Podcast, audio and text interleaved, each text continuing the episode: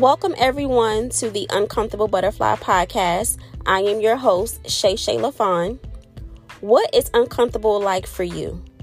In this podcast, I'm going to be sharing some of my uncomfortable experiences with depression, anxiety, being a mom, and just doing life in general. Life can be uncomfortable sometimes, but being uncomfortable is not always a bad thing. During this podcast, I hope that with me sharing my experiences and positive tools will help and inspire you. I believe that it is important that we all have a story to tell, and it should be heard. Remember, positive energy creates evolution, and we must choose where our energy goes.